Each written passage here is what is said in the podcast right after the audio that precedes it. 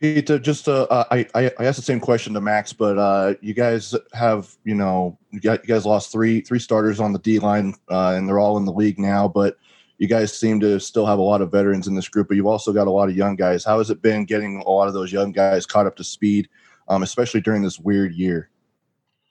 Um, it's been good, uh, in my opinion. Uh, I think the young guys that we have this year are, you know, super athletic and they're willing to learn and I feel like you know you combine that with the things that we're learning and that we're trying to teach them, and I feel like progress has gone, you know, faster than than expected by a lot of people.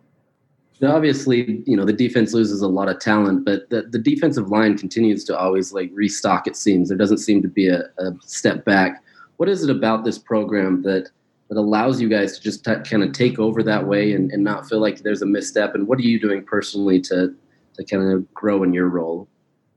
Um, you know, when when you join the D line at Utah, you you have to kind of look back on on the history of D linemen that have come through this school, and I mean, clearly there have been many great players that have come through this school, and just you know, in a couple years that I've been here, I've been able to uh, practice and train and learn from some of the best D linemen that I could have. So, I think um, you know that above all is the the main factor in, in D linemen, you know, coming and going and, and replacing those who have gone. It's it's because the the ones who were here before always teach the ones who are uh, coming up. So that continuous cycle is is what I feel like uh, the biggest contributor to the D line is.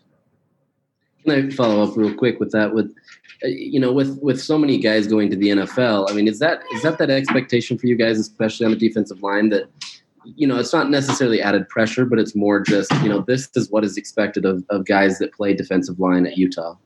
Yeah, hundred percent. You know, um, I think for everyone who comes and plays D line here, there's there's that hunger, you know, and and I'm pretty sure everyone has a, that dream to go play at the next level. So uh, there is there is some pressure there, but uh, I feel like we do a good job of helping each other out to the point where we can feel uh, confident by the time it gets to the point where uh, we need to, you know, move on to the league.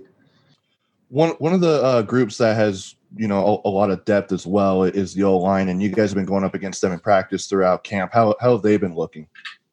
Uh, they look great.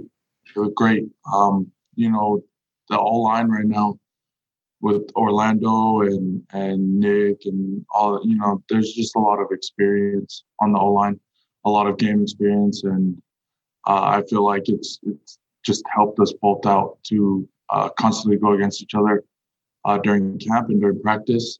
I feel like uh, we learn a lot from the O line, and they learn a lot from us.